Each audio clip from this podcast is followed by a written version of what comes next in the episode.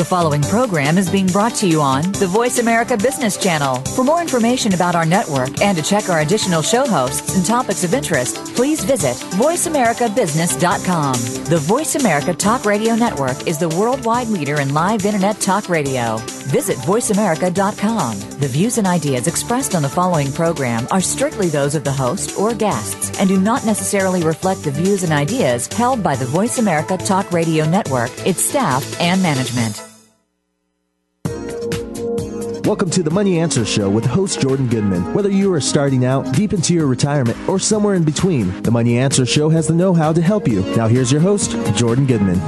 Welcome to the Money Answer Show. This is Jordan Goodman, your host. My guest this hour is John Stephenson, who has just come out with a book called Commodities Are Hot and Getting Hotter. Uh, it has to do with the little book of commodity investing. Welcome to the show, John. Well, thank you. Great to be here. Let's just start with your background a little bit and uh, how you got interested in commodities and your whole background uh, to be able to write this book. Oh, sure. Well, I'm an engineer by training, and then I have a, an MBA as well, and uh, worked in the oil and gas industry for many years, and then uh, uh, lived in both uh, Europe, America, and Canada and I really watched the evolution of, of the investment world over you know decades. And I think what you know I come out with on the book is that we're really coming back to a period very analogous to the 1970s. Bell bottoms and disco music may not be coming back, but commodities and commodity investing I think will, uh, in large part because of the fundamental changes we've seen in the world economy. And what are some of those changes? Well, really the rise of the developing world led by China uh, we just saw this uh, evidence of this today. Uh, in the New York Times, ran a piece talking uh, about how uh, China had just overtaken Japan as the number two economy in the world, second biggest economy. Now it'll be many years before it's uh, a challenger to the U.S. and uh, its strength economically, but it's clearly rising. And when you think about what's happened over the last 30 years, 300 million people in China have started to prosper and become part of the middle class. And that means they're buying refrigerators, cars in some cases, and apartments. Now, admittedly, from a very low base, but all of that means tremendous demand for commodities. Uh, and making matters even better for the perspective of commodity investors is supply has continued to dwindle because it just hasn't been fashionable to, to invest in mines or, or in oil fields these days. I mean, lately they have been doing relatively well because of feeding China, right? This has been a trend the last two years. Some are saying that it's maybe gotten too overheated uh, and China may be slowing down a little bit, so this is not a good time to get into commodities. Yeah, I think you've got a little time on this one. I think, you know, frankly, the world is slowing down right now, and so uh, most of the commodities we talk about in the book are linked to global growth. Certainly, the base metals in the energy complex clearly are, uh, and uh, ag is agricultural commodities are more linked to weather and weather patterns. But I think, without a doubt, uh, overall, on the big big picture, say if you look out 10, maybe 15 years, the trend is very, very positive for commodities. And that's because if you consider when commodities were last doing well, which was during the 1970s, that was a time when uh, Europe was coming out of its funk after the Second World War. Same with Japan, and of course America stood as the, as the one sole superpower. Uh, and many people were entering the middle class. But uh, the estimates during that period are around 70, 75 million people were entering, uh, entering the middle class globally. Today, it's hundreds of millions, and by some estimates, by 2030, it could be as many as 2 billion people. So we have many more people demanding uh, the same things that happened during the 70s, and we just have less capacity to supply it this time around. So, from an investment point of view, what is the compelling reason to invest in commodities versus traditional stocks and bonds? Well, I think if you consider what happens when commodities tend to do well, and there's a lot of academic research that supports this, is uh, commodities tend to do well and stocks and bonds tend to do very poorly. So if you look at the case for stocks broadly, you've got a, a West, uh, Europe and uh, North America that's had too much debt for 20, 25 years, and by all intents and purposes, it's it's slowing. Uh, we, we just have to find a way to pay off this debt, and it probably will mean either tax increases, service cuts, or monetizing uh, the the the debt, which is printing money, which is deflationary and uh, which is debased as a currency, excuse me, and would be good for commodities. So ultimately, we don't have many strong alternatives in the world of uh, stocks and bonds these days. Uh, real estate, of course, is what got us into the mess with the bubble. And so I think it's, you know, commodities stand alone really as, as a bright light for investors going forward. And best yet, it's linked to the developing part of the world, the only area of the world that's showing meaningful growth, which is which is this developing world. How do commodities act compared to stocks and bonds? Is it opposite, or is, I mean, are they uncorrelated, or if you've got some stocks and bonds, how, how, do you put a portfolio together that has some commodities as part of it? Sure. Well, I am certainly not advocating that people have 100% commodities in their portfolio. I think that's just that's just far too risky. But the research uh, shows that they typically are uncorrelated. In other words, they they zig when stocks and bonds zag. They go in the opposite direction. They tend to have the same type of returns. Uh, this is an unlevered uh, basket of commodity futures. They tend to the same type of returns as uh, stocks uh, but the volatility or the risk more closely associated with uh, with bonds, which is really surprising because I think the knock on commodities is, is they are uh, viewed by many people as just too risky. But actual research would show that they're, they're in fact less risky than stocks. Okay, so let's get into some of the specific ways you have. Uh, you can do commodities either as stocks, producing commodities one way or the other, or you can actually do commodities trading directly. Let's talk about the stocks first. What, what is the advantage of buying into commodities through the stocks of the companies that produce them? I think one key advantage is you don't have to worry about all the mechanics of the futures market, which is pretty complicated, I think, particularly for novices. You don't have to worry about rolling contracts uh, as they come due. Uh, and having to worry about the shape of the, the futures curve and some of the other the other minutia that that's a problem for, for novice investors the, the benefit of commodity producing companies is number one, uh, you have leverage to rising commodity prices because assuming costs don't escalate as, as fast, corporate costs that is, don't escalate as fast as the price of the commodity, uh, you're going to get leverage to it through earnings. So that's one huge advantage. The other big advantage that I really like uh, about commodity producing stocks uh, is that uh, very often, particularly in the case of the mining companies, they're able to discover far more when they get underground and they start digging. So your reserve base generally increases over time. Uh, so, in other words, uh, you're you're not only getting leverage to the commodity, but you're also uh, increasing the value of the corporation as time goes on. So, uh, are there domestic companies, international? What are some? How do you pick companies that are a good play on commodities that are producing commodities? Well, I think you want to pick commodities that uh, you, you particularly have an insight into and feel uh, comfortable with. Uh, certainly, I, I would say if I had to rank order some of the commodities I think look the most attractive right now, I'd say energy looks very attractive, and I would stick with uh, oil-producing companies or predominantly oil-producing companies versus energy. I think copper is very uh, is also a very attractive one. So Freeport, uh, McMoran would be an attractive company to look at for that. That has a very good leverage to copper prices. Uh, certainly, Chevron might be a very good company to look at uh, south of the border. And then, of course, there's there's opportunities around the world for commodity producing, producing companies. Let's let's start with some of those specifically. Uh, let's talk about oil. What what is your view in the long run of oil? Is it going to be a, a shortage coming? I mean, lately oil prices have actually been falling a little bit. Uh, is this a good opportunity to get into oil? Yeah, I think in general, with all these commodities, 2011 uh, is going to be an ideal time to be to really be looking at commodities and uh, commodity producing companies. Uh, and the reason will be, I, I think global growth is going to start to pick up at that point in time. Um, but oil certainly has some of the best fundamentals, if not the best fundamentals, of any commodity around. Uh, it's really a miracle fuel when you think about it. I mean, nothing else uh, runs our cars, uh, automobiles, lawnmowers uh, and costs less on a, on a volumetric basis than orange juice. So we, there's lots of alternatives that have been batted around. Uh, T. Boone Pickens has the Pickens plan uh, for natural gas, but uh, frankly, uh, nothing has come along that can surpass oil. So we have this miracle fuel. Uh, the price is uh, reflected of world demand and supply. And with with oil in particular, I, I believe the, the days of cheap, easy, and abundant oil are, are long gone. I don't think we're running out of oil, but I think we're going further and further afield to find it. And I think if you consider what's happened with BP in the Gulf, uh, not only is it an environmental disaster, but but the sheer fact that they had to go 50 miles offshore to find oil shows you where, what lengths we're going to to get the stuff. What is going to be the impact of that spill as far as the, the, the price and environmental regulations around drilling offshore?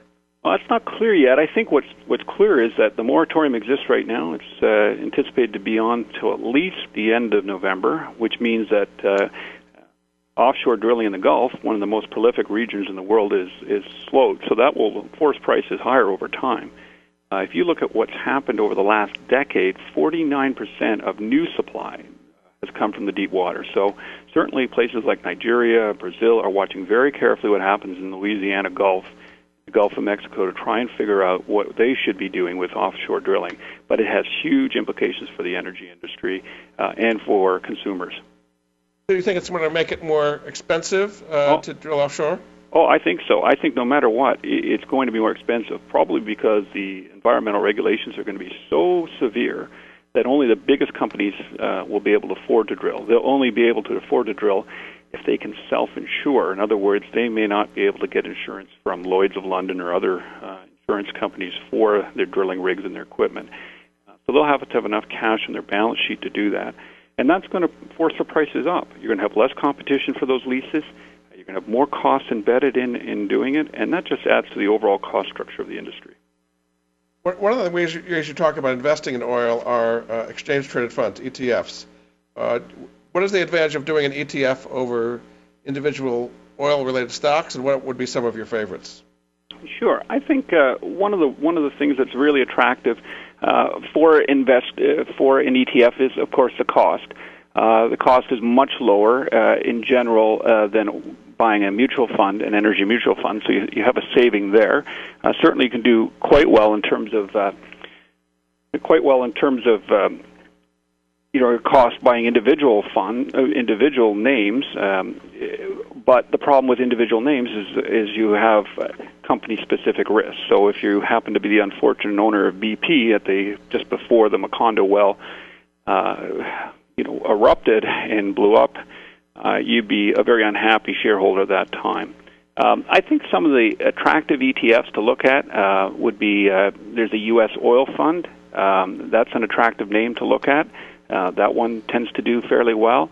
Um, and then uh, I'm not particularly bearish, uh, bullish on natural gas, but uh, there is a U.S. Uh, natural gas fund that, that people can trade um, that might be attractive as well if natural gas starts to turn the corner, which I think will happen in about a year's time. Some people are saying that these ETFs don't track oil and natural gas very well. Uh, you agree with that criticism, or is that overdone? I think it depends which kind of ETF you're talking about. If you're talking about an ETF that's physically backed, an example might be the GLD, which is the gold ETF, then the tracking is exceptionally tight. Uh, it would be on the order of 95% uh, accurate in terms of the price if you're looking at a, uh, a more typical ETF, what more typical ETFs do is they actually buy futures of oil or futures of natural gas or platinum or whatever. Problem you have with that is when people buy an ETF, they assume that the price of the ETF will reflect the price of the here and now. So if uh, oil goes from $50 to $100, they expect that they'll have doubled their money. But the problem with ETFs, and one of the reasons why I tend to think that the best way to do this investing for most uh, people is to buy uh, large cap uh, companies um, that are in politically secure parts of the world, that are operating politically secure parts of the world, um, because you don't get into some of these issues. And the issue predominantly is uh, for uh, ETFs that are struck off futures is it depends on the shape of the futures curve. If the futures curve is higher in the future than it is today, you're going out into the into the future and you're buying more expensive contracts and ultimately selling them, to, you know, as they go they they roll uh, for less. So in other words, you're buying high and selling low, and that's not a winning formula. And that's why they often don't track as well uh, as do uh, individual company investments. Where would you like uh, oil companies in the world? What would be your favorite areas? Canada, Australia, China, U.S. Where, where do you think they're the best positioned? Well, I think there's some great shale plays uh, and companies doing great things in the U.S. shale. Uh, the lower 48 uh, states is uh, predominantly a gas market. There's not so much oil uh, there, uh, but I think you know you have to consider, at least from an oil perspective, companies that are operating in uh, the Canadian oil sands. Uh, because certainly, while there's been a lot of noise uh, about dirty oil, uh, it, offers you many of the things that uh, that you would look for as an investor: politically secure parts of the world, uh, leverage to higher oil prices. And although the uh, operating uh, cost structure um, is high um, relative to some other jurisdictions, you don't have the political risk. So I think that's an area that investors should definitely be looking at. Very good. All right, we're going to take a break. Uh, this is Jordan Goodman of the Money Answer Show. My guest this hour is John Stephenson, whose new book is called The Little Book of Commodity Investing. We'll be back after this.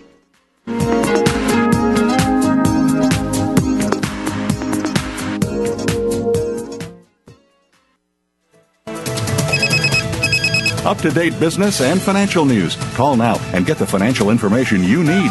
866 472 5790. 866 472 5790. The experts are here. Voice America Business Network.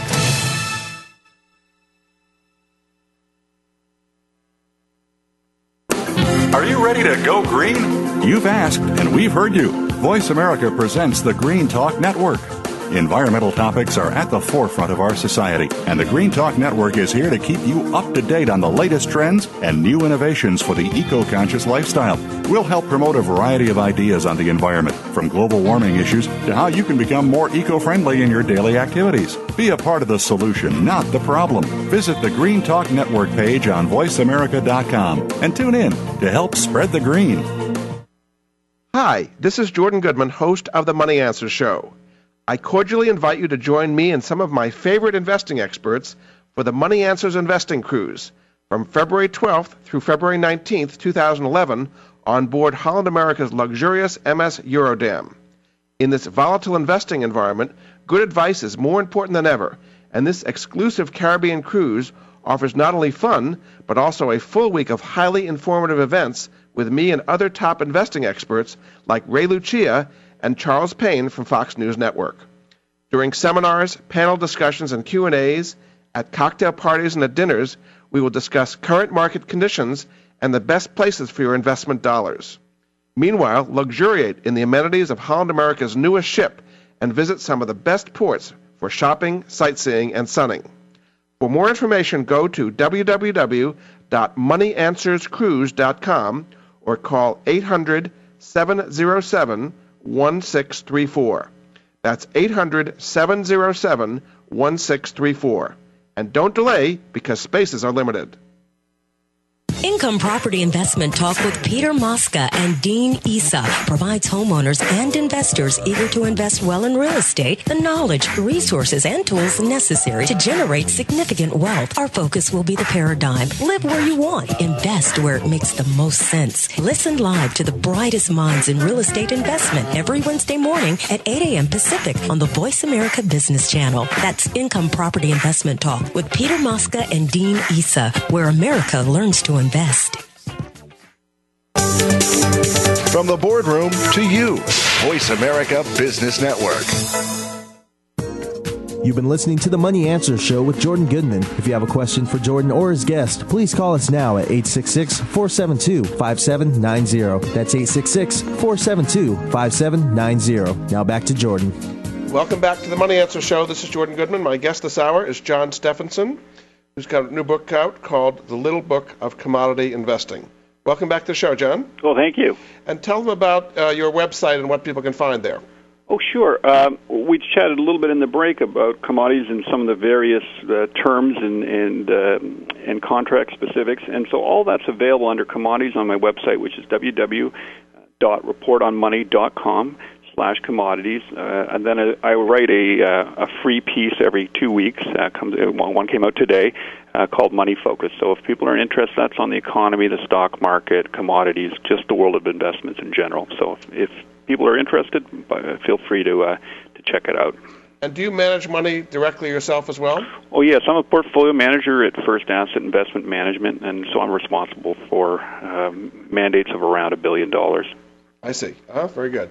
Okay, uh, let's talk about gold. You have a whole chapter in the book on, called Going for Gold. Uh, what are the, uh, pros and cons of investing in gold today? Well, I think a lot of people uh, love gold. It's certainly one of the most uh, colorful of all the commodities, and it certainly garners a lot of attention. Uh, three things really move the price of gold. one is worries about the, the health of the financial system. The second is inflation, and the third is U.S. dollar weakness. And of those relationships, the most important one is the the strength of the dollar. So if the dollar is is weak, uh, that's good for gold. Uh, you can make a very good case on the uh, for gold that we're heading up to uh, much higher gold prices. If you go back to, I think it's 1982, uh, gold in today's terms, uh, inflation adjusted, is over two thousand dollars an ounce. So certainly can be attractive. I look at it personally as more of a hedge for your portfolio in case the world does start to, to fly apart. You should have some gold or some gold uh, producing companies uh, in your portfolio because I think if you think about where we're at right now, the big debate in the market isn't inflation right now. It's whether we're having deflation or not. And I personally don't think we're going to see deflation, uh, but that's not exactly a bullish condition for gold. Uh, and then financial crises, we certainly seem to have a lot of those, but uh, gold hasn't really moved above here. So I think gold is probably going to trade higher over time, but uh, it'll be a little while before we, we hit $2,000 an ounce. Why has it gone up as much as it has to over twelve hundred dollars an ounce? Well, it's considered a, a store of value, and uh, and that's true of all commodities, but particularly gold. I think part, partly because we were on the gold standard uh, for for so long, and it wasn't all that long ago. Basically, back to the 1970s when we came off the gold standard. So gold is for you know has has worked as a as a unit of uh, monetary exchange for for many many years, and that's uh, underpin that view that it's a quasi currency. And I think people are looking around and seeing, well, what's happened to our, our money, our, our money, our fiat, our paper money, and they're seeing a, a Federal Reserve that you know stepped into action during the crisis, and I think did a, a remarkable job. But in saving the the U.S. financial system, the size of the Federal Reserve's balance sheet has gone up threefold. Uh, debts are are high. Def, uh, debts are, are extremely high. Uh, deficits are enormous, over 10% of GDP currently, over a trillion dollars. Uh, and there's there's even talk uh, from Democratic uh, members of the Congress of extending the Bush tax cuts. That that's how desperate things have become. And so I think people sense and investors sense that there is some uncertainty out there, and uh, they believe that gold will will track its traditional uh, safe haven and, and be a good investment uh, given the uncertainty that's around there. What are some of the best ways to invest in gold uh, and the pros and cons of different ways to invest in gold? I think one of the best ways is through uh, the um, an ETF, a physically backed ETF. We we spoke earlier about ETFs, and I said that the best way would be through a physically backed one because it tracks the commodity in the here and now so well. So one of the clearest uh, and, and easiest ones to use is the GLD. It's enormous in terms of its uh, percent of the overall ETF market. Uh, it, it's really the dominant one. So I personally hold that. We hold it in our funds, and, and that's a great way to track it. Um, there's other ways to, to do it. Of course, uh, buying producing companies uh, exposes you to leverage, commodity price leverage, as well as increasing reserves over time. I think Barrick Gold uh, Gold Company it would be an attractive way. It's the largest in the world. Uh, Goldcorp has very good growth ahead of it as well. Um, so I think those are all uh, all ones to do and, and to look at. Um, those would be my recommendations. And how about buying physical gold coins? Well, that's certainly something that people feel have a lot of comfort in and, and think that's a great idea. I don't, I'm not opposed to that. I think that's certainly one one way, but you do pay a fee for that. Uh, you have to store that, and that can be expensive. And so you're, you're looking at costs anywhere from two to six percent off the top just for the storage and and the you know the value of the coin in terms of its artistic value. So you're not really getting the direct leverage to the commodity that you might through an ETF or through a commodity producing company uh, or gold producing company. So it's certainly a good way to have it. I think it's not bad if if you want to keep it for uh, sentimental reasons and uh, um, and for the fact that you love the beauty of those coins. I, I am certainly very positive on that but I think it's not as uh, I think economically it makes better sense to, to buy the ETF or or the stocks. And how about the futures, playing directly into the gold futures market? Well, I think that's certainly something if you're a sophisticated investor that you might want to do. Um, I just find that for most people, um, that's beyond the scope of what they want to do. Uh, the problem with futures contracts is they expire at some point. So unless you want to get and take physical delivery of all of those contract of all of those ounces of gold, in the, in the case of gold, you're going to have to sit by the screen and figure out when to roll those contracts and what the best time to roll it is. And gold, like many commodities, has some seasonality. So during the summer, uh, late summer and early fall tends to be the best time to to buy gold. Um, the reason is that there's the Indian festival season coming up in the fall. Uh, India has for a long time been the biggest individual country buyer of gold. And then, of course, you've got the holiday session uh, season coming up in North America and Europe. And then how about silver? You, you talk about the, the, the uh, shy uh, cousin, I guess. Yeah, oh yeah, with silver. You know, silver is one I think is very, very attractive right now. Uh, if you consider what's happened, if you look over a hundred years, the average ratio between the silver price and the gold price is around sixteen and a half times. So, you know, silver trading at uh, a relatively low price and sixteen and a half times. Well, now it's it's closer to seventy times. So gold has run away, run away uh, from silver, and I think that linking uh, really, you know, really isn't uh, justified. So I think silver is one of the most attractive ways to uh, to, to play the whole precious metal space. Um, and silver, of course, uh, was also a unit of monetary exchange. That's that's in fact how the pound sterling uh, got its name. The UK currency is, is sterling was used, or, or, or rather, sterling silver was used as as the unit of exchange. You think, in fact, silver could go up much more than gold? Oh yeah, I see no reason for it. I think the the reason it has trailed so far is because it's considered a little bit more of an industrial metal than than say a, a pure currency because it's been used in photography, been used in uh, electronics. Um, and people look around and say, "Well, you know, digital cameras are out, and, and there's no no one today is using film, so that's got to be bad for silver." Well, to a degree, that's true, but uh, but silver really is still considered uh, very much a, a precious metal in its own right and uh, a quasi currency uh, similar to gold. So I think there's room for some catch up, and you know certainly it may not ever get back to its historic relationship of 16, 16 and a half to one. Uh, gold silver ratio, but but if it closed the gap, gap, gap even by half, uh, that would be fantastic from an investment standpoint. So, what would be your favorite ways to play silver? Well, one company that I personally really like that I think makes a lot of sense is a company called Silver Wheaton. And what this is, and there's there's examples in the gold space like Franco Nevada, but it's a royalty company. So many mining companies uh, are digging underground, finding things, and they're prim- primarily uh, copper, uh, zinc miner, for example, and they find they have a little silver on their property. Well, they sell silver uh, to a company like Silver uh, Silver Wheaton. So basically, uh, they get a certain amount of production from a whole variety of mining companies. They're not responsible for operating the mine, so there's no mine-related issues or operational cost-related issues. And you, the investor, get direct leverage to physical silver and rising silver prices over time. Very good. All right, we're going to take another break. Uh, this is Jordan Goodman of the Money Answer Show. My guest this hour is John Stephenson. Uh, his book is called The Little Book of Commodity Investing, and we'll be back after this.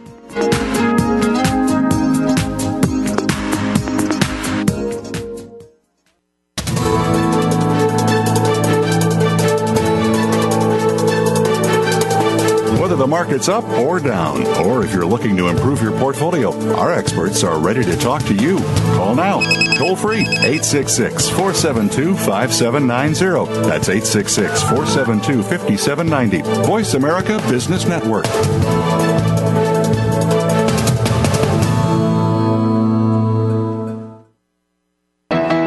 To grow your business? Listen for the Independent Business Owners Show with your coach, Rick Corrado. This entertaining talk radio program will bring you the tools to help increase your business. You'll learn sales success, time management, lead generation, business development, life balance, and much more. Rick Corrado is here to help you take your business to the next level. Listen for the Independent Business Owners Show, heard live every Monday morning at 11 a.m. Eastern Time, 8 a.m. Pacific on the Voice America Business Network.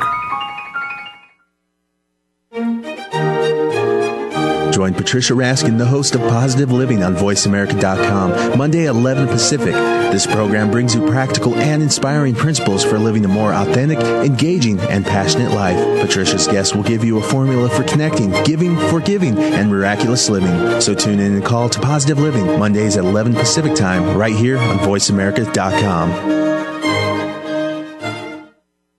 Hi, this is Jordan Goodman, host of The Money Answer Show. I cordially invite you to join me and some of my favorite investing experts for the Money Answers Investing Cruise from February 12th through February 19th, 2011, on board Holland America's luxurious MS Eurodam. In this volatile investing environment, good advice is more important than ever, and this exclusive Caribbean cruise offers not only fun, but also a full week of highly informative events with me and other top investing experts like Ray Lucia and Charles Payne from Fox News Network. During seminars, panel discussions, and Q&As, at cocktail parties and at dinners, we will discuss current market conditions and the best places for your investment dollars. Meanwhile, luxuriate in the amenities of Holland America's newest ship and visit some of the best ports for shopping, sightseeing, and sunning. For more information, go to www.moneyanswerscruise.com or call 800 707 1634. That's 800 707 1634. And don't delay because spaces are limited. When it comes to business, you'll find the experts here. Voice America Business Network. You've been listening to the Money Answer Show with Jordan Goodman. If you have a question for Jordan or his guest, please call us now at 866 472 5790. That's 866 472 5790. Now back to Jordan. Welcome back to the Money Answer Show. This is Jordan Goodman, your host. My guest this hour is John Stephenson, whose new book is called The Little Book of Commodity Investing. Welcome back to the show, John. Well, thank you very much. Just want to finish a little bit with silver. You talked about silver wheat, and how about some of the silver ETFs like SLV as a way to play silver? Yeah, I think that's fine too. I think all those make sense. I, I think you know if I had to to rank it, I would say silver is you know more attractive than uh, than gold right now, and I, I would be looking at switching if you know if I was. Uh, doing it right now, I'd be looking to take some money off the gold trade and put it into silver. It's it, it's catch up time. And then you talk about platinum being the new gold. Uh, tell us a little bit about platinum and the best ways to play it. Well, I think platinum is uh, is certainly very very attractive. Uh, one of the reasons it's attractive, it's got two things going for it. it. It's considered a precious metal, and it trades very much in line, actually at a premium to uh, to gold. Uh, so it's certainly got that whole uh, uncertainty trade, that whole inflation trade, and that whole U.S. dollar weakness uh, trade potentially going for it. Uh, plus, it's also got an industrial purpose, so it's it's kind of a twofer in, in, in essence. Uh, and what it has in terms of a a uh, industrial component is it's used very extensively in catalytic converters, and it's also used in uh, hybrid cars. So clearly, the environment's a, a big issue uh, going forward, and um, and with more and more hybrid cars like the Toyota Prius Prius coming out, uh, that's that also is very positive for uh, for platinum. So, what would be some of your favorite ways to play platinum? Well, I think with uh, with uh, platinum, uh, certainly the, you you could look at for a few. Lonmin is one of the equities that's pretty much a, a pure uh, commodity producer. I think that would be a very attractive one. Uh, there's an, an iPath Dow Jones UBS Platinum Sub Index. Uh, that's a, an ETF. I would I would recommend that. Those would probably be my two top picks.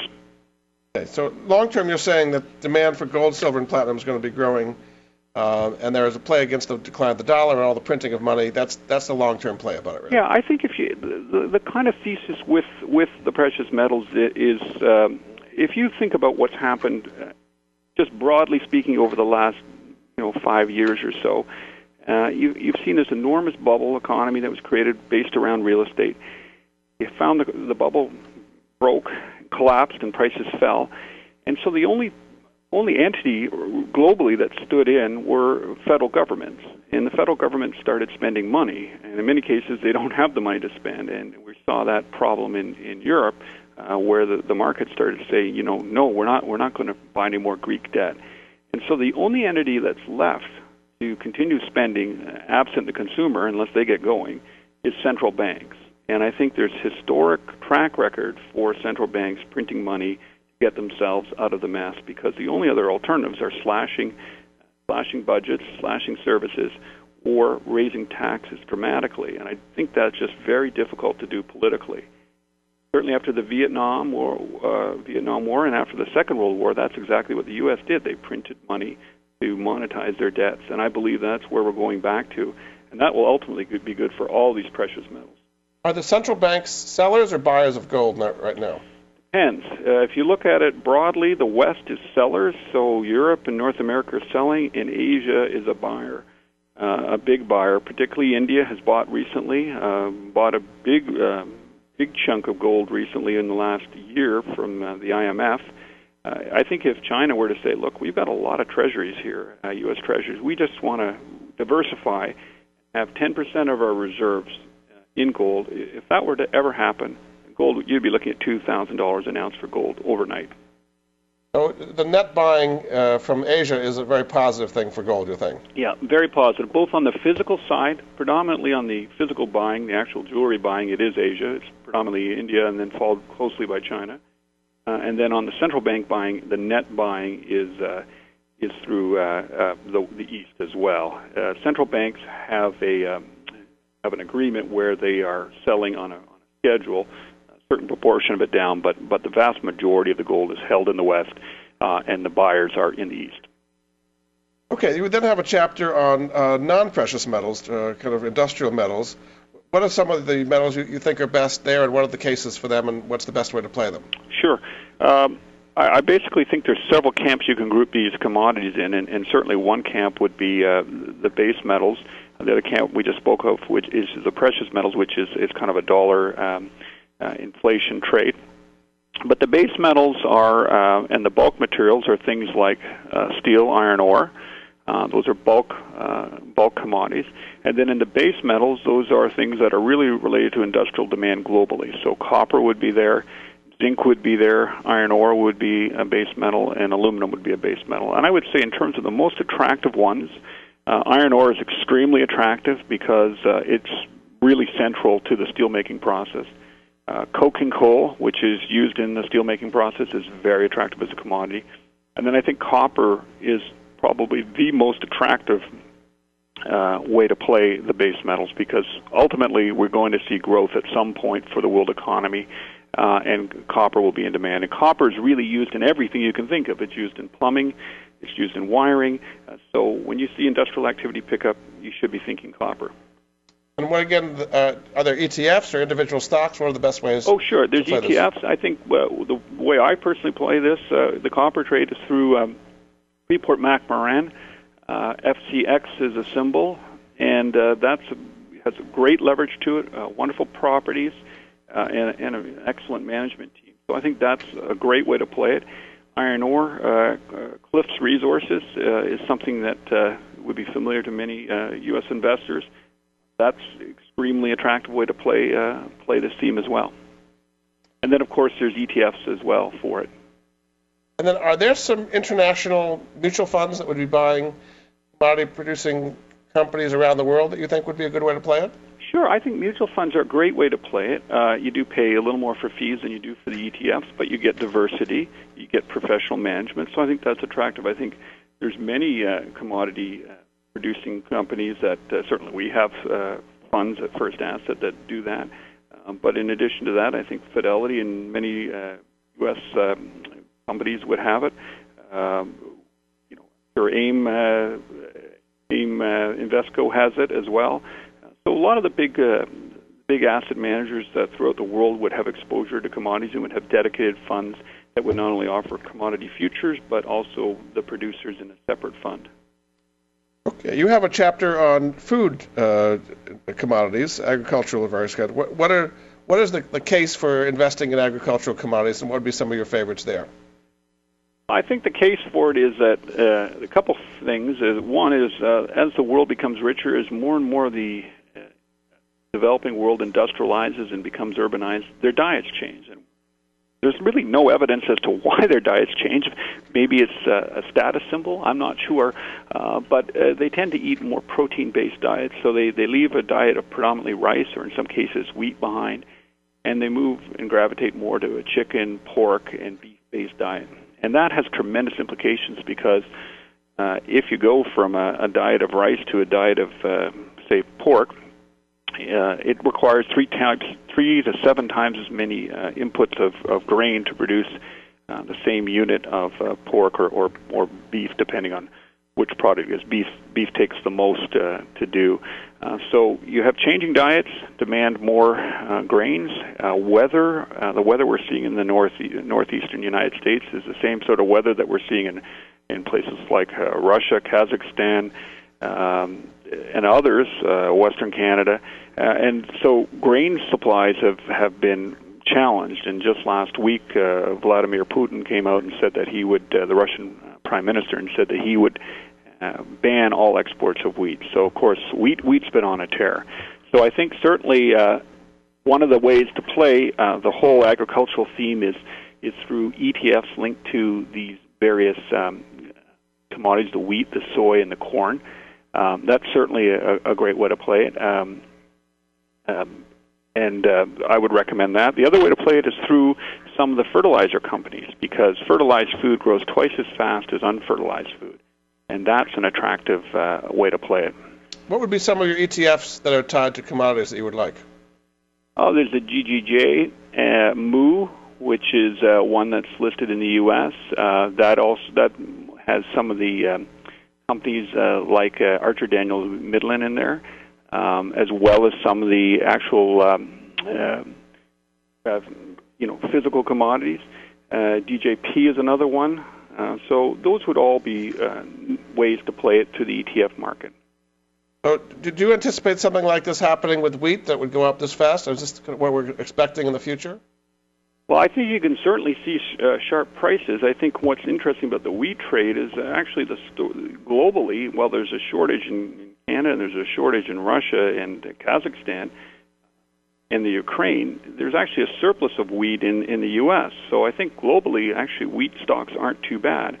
But the, the truth of all of this is uh, if weather extremes in weather persist, this is going to be good for wheat, for corn, uh, for soy, uh, and ultimately it will go up high, uh, very high. And, and one of the things that makes um, agricultural commodities so potentially attractive from an investment standpoint is there really is no alternative to eating. Uh, you really do need it. So, uh, in general, uh, you know, stocks of the various grains have been trending down over time. So, uh, while wheat is not too bad right now, uh, if uh, if growth economically continues, if wealth continues to be redistributed, uh, the overall trend line is for lower stocks, and, and that means that you're going to have more spikes more food uh, uncertainty and potentially riots, uh, and and, uh, and and really what I would call uh, you know a food fight uh, globally. And uh, you know, not too long ago there were uh, there was insurrections and riots over food and lack of it uh, in many parts of the developing world, almost on a weekly basis. You talk in addition to uh, regular commodities about uh, food stuffs, finding profits in foodstuffs. What are some ways of doing that? Well, foodstuffs I would classify as things like cocoa, uh, sugar, um, uh, orange juice. Um, those are sort of the typical food foodstuffs. There's several that are traded mainly in London, but uh, uh, there's uh, an ETF for coffee. Um, COFF is one. There's a there's a lean hogs one. It's called hogs. There's uh, one for sugar, which is SUGA, um, and those are often done by a company called ETF Commodity Securities, one of the largest in the world, uh, and that gives you exposures to those. Again, it's similar similar um, changes in, in diet, uh, increasing wealth around the world, uh, and that's really what's driving driving those higher. Do you think that's a good place to go long term as well? I think it is long term. I think if you're looking out with an investment horizon of five to ten years, I think what investors want to look for and should think about is where the world is going and not where the world has been.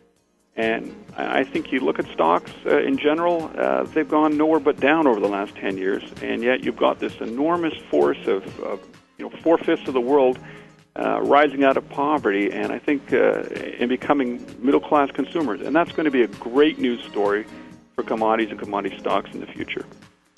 Okay, we're going to take a break. This is Jordan Goodman of the Money Answer Show. My guest this hour is John Stephenson. His new book is called The Little Book of Commodity Investing. We'll be back after this.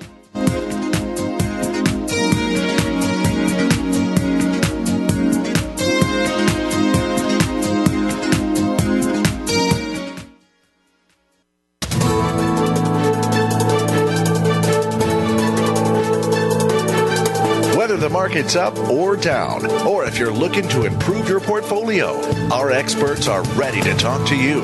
Call now toll free 866 472 5790. That's 866 472 5790. Voice America Business Network. Hi, this is Jordan Goodman, host of the Money Answer Show. I cordially invite you to join me and some of my favorite investing experts for the Money Answers Investing Cruise from February 12th through February 19th, 2011 on board Holland America's luxurious MS Eurodam.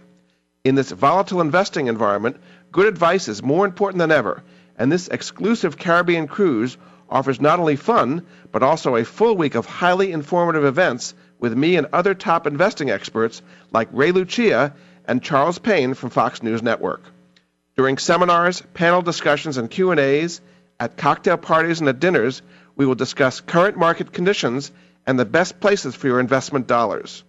Meanwhile, luxuriate in the amenities of Holland America's newest ship and visit some of the best ports for shopping, sightseeing, and sunning. For more information, go to www.moneyanswerscruise.com or call 800 707 1634. That's 800 707 1634. And don't delay because spaces are limited. When you were young, did you feel free to daydream?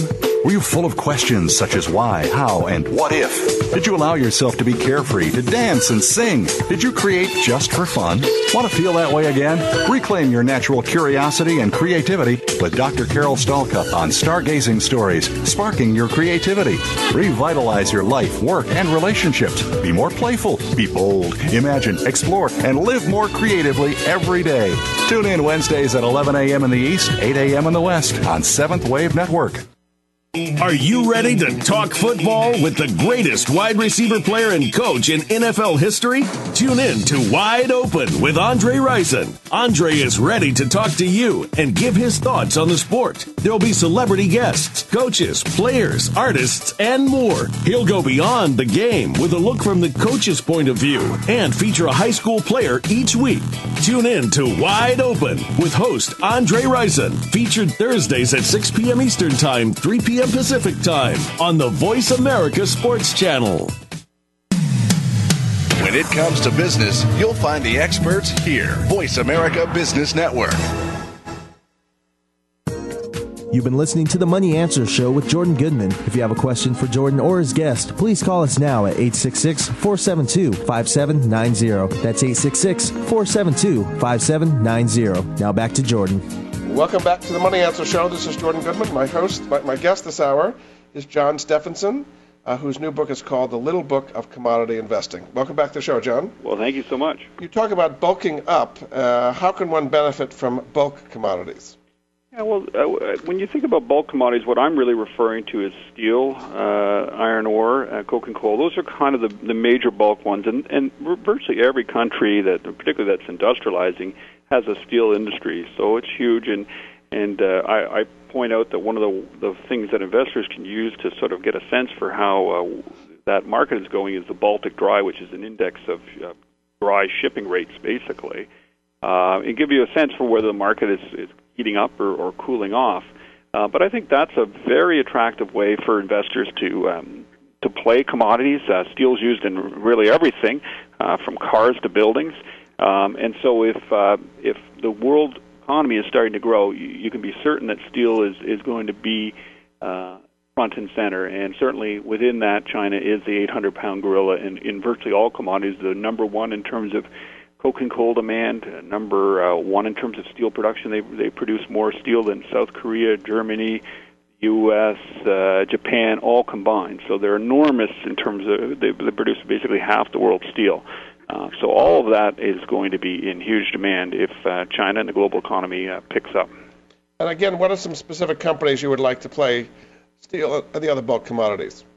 Well, I think uh, certainly uh, American companies uh, will actually do quite well in the steel uh, with steel's rise. Uh, so I think uh, you know I, I think you could see a resurgence finally in, in, in U.S. steel, for example. Uh, certainly, uh, uh, Cliffs Resources, which uh, would be one way to play the iron ore uh, side of things. That will be a, a name I think investors should watch. Uh, Consolidated uh, Thompson is a smaller name, but uh, a, an early stage iron ore producer. Uh, that's one of the ways to to do it. And while I'm not an expert in, in shipping and container lines, uh, certainly if the steel business is uh, is booming, you can be certain that um, uh, shipping companies will be doing well, particularly the ones who specialize in those bulk commodities. Okay, let's kind of have a broader view here of, of commodities. What this growth in commodities you're seeing as the uh, third world starts using them more. What are some of the broader implications of that uh, for the economy and investors? Yeah, I, I maintain that learning something about commodities not only helps you in the short run and helps your portfolio by giving you some diversification that you wouldn't otherwise have. Um, if you consider what happened with uh, the S&P during the 70s, uh, energy went from about 8% uh, of the index to over 30%. Today, it's currently about 10% of the uh, U, of the S&P 500. So we've got a ways to go uh, before this commodity uh, bull market is over. But more importantly uh, than the diversification is it, it gives you a whole insight into the world. If you see that the uh, the price of orange juice is increasing at the grocery store, uh, you might know from reading the book that Brazil is the biggest producer, not Florida, of, of oranges and, and, and orange juice. Uh, and you'd be thinking about funds and areas uh, of uh, Brazil to maybe consider for for further study.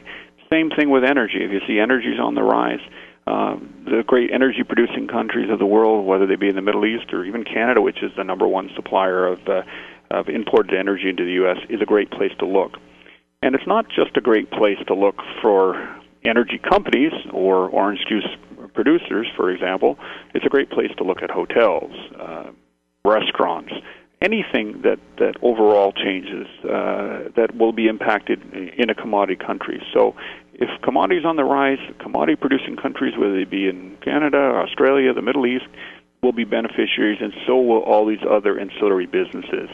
Uh, the, the record is clear. Commodities uh, zig when the rest of the market is, is zagging, and uh, I think the better opportunities are going to be for investors when they look to where the world is going, uh, not to where the world has already been. Some would say that uh, the concern right now is about deflation and that uh, prices are falling about all kinds of things, real estate and so on. If you did have deflation, uh, what would be the effect of that on commodities and commodity investing? Well, I think if you did have deflation, it would be a bad news story for commodities and commodity investing. And I would I would suggest to you that you should you know forget it and and revisit it later. Um, I, you know what makes commodity investing work is is going to be globalization and, and it continuing. Uh, I believe it will because it so far has pulled 300 million people uh, around the world basically out of extreme poverty and made them part of the global middle class. Uh, the, the pie is actually getting bigger; it's not getting smaller. So ultimately, it should be a, a good news story for for most people and for certainly for most investors. Um, but if we have deflation, um, yes, I think you should definitely uh, wait it out in, in terms of your commodity bets. Uh, we're, we're expecting that inflation will uh, eventually occur, and that growth will uh, continue to uh, to uh, continue in the future. I think we're going to take a pause for a little bit, um, but I think certainly by the end of this year it's time to look. And I think the reason why we're not going to see deflation is there really isn't a plan B if we do slip into deflation. Of course, that's what's happened in Japan uh, with some pretty unpleasant uh, consequences over there. And uh, Ben Bernanke, I think, is doing a stellar job, and, and certainly he wrote his thesis on, you know, the depression and has studied uh, you know the occurrence of, uh, of Japan's experience with deflation, and uh, that's in fact where he, he got dubbed Helicopter Ben when he talked about all the remedies a, a central bank could use to uh, to rectify that problem. But you're saying all the money that the central banks are printing, not only here but around the world, is ultimately bullish for commodities. Yeah, I mean, right now, what's happening is all that money that's being printed is sitting on the balance sheet of Citigroup, so it's not going anywhere. So you, you have to not only print the money, it has to turn over. It has to be a multiplier in the economy. Uh, and right now, it's not going anywhere. It's not being spent. Banks are afraid to lend. But at some point in time, all that money to reflate the system, to get confidence back up, to get people spending. I mean, ultimately, if you print a trillion dollars, someone's going to spend it. And if they do, that will be ultimately a good news story for commodities. And that's how I believe the central bank will, will watch this. They'll continue to watch. They'll see if deflation is incurring. They'll watch the CPI. If that's the case, they'll, they'll continue doing quantitative easing uh, they'll continue to print more money. They'll continue to expand their balance sheet, and ultimately, it'll kick off a round of inflation, which will be very good uh, for commodities. In the meantime, there's hundreds of millions of people more wanting to enter the global middle class. The average grade of gold mined, for example, has fallen over 30 years from 13 grams per ton to 1.5 grams per ton. The same is true, roughly speaking, in, in copper and other commodities. It's getting harder to find. All of that sets up really strong fundamentals with this nice overlay of potentially an inflation story uh, that will help lift it even higher. What you've seen so far is nothing yet. in about a minute left, uh, just tell people again about your website and what they can find on your website. Sure. Uh, lots of information on the commodity contracts, where they're where they're traded, how what the standard sizes are. Also, a listing of ETFs. Uh, the address is www.reportonmoney.com. As well, I write a free uh, investment newsletter that goes out to uh, about 75,000 people around the world right now. And if you want to join, it's called Money Focus. All I need is an email address. You can unsubscribe at any time. Thanks so much, John. It's really been fascinating. My guest this hour has been John Stephenson, whose new book is called The Little Book of Commodity Investing. Thanks so much for being on the show, John. Oh, my absolute pleasure. Thank you.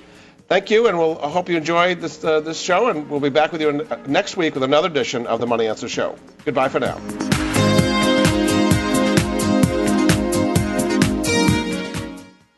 Thank you for joining Jordan Goodman and the Money Answer Show. If you have a question for Jordan, please visit his website at www.moneyanswers.com and be sure to tune in every Monday at 12 p.m. Pacific Standard Time right here on Voice America Business. See you next week.